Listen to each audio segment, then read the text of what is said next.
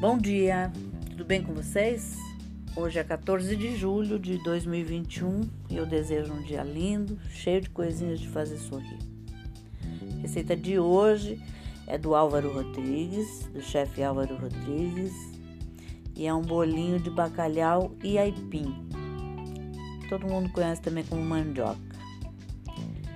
Então, os ingredientes que você vai precisar são 1 kg de aipim, pese cru e descascado, cozido e espremido ainda quente, uma xícara de chá de salsa picadinha, uma colher de sobremesa de farinha de trigo e mais um pouquinho para empanar, duas gemas, sal e pimenta do reino branco a gosto, 600 gramas de bacalhau de salgado aferventado e desfiado e óleo para fritar.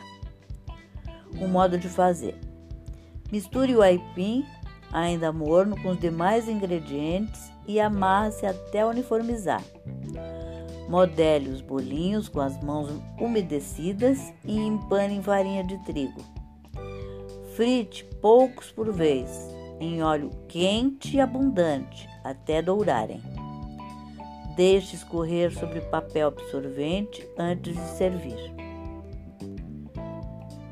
Quando feito com, com mandioca, dá, com, a, com aipim, dá para congelar o bolinho cru. E é essa a dica para hoje. Espero que vocês tenham gostado. É bem fácil de fazer, muito simples e deve ficar muito mais leve do que com batata, que normalmente as pessoas fazem, né? Então, espero que vocês tenham curtido.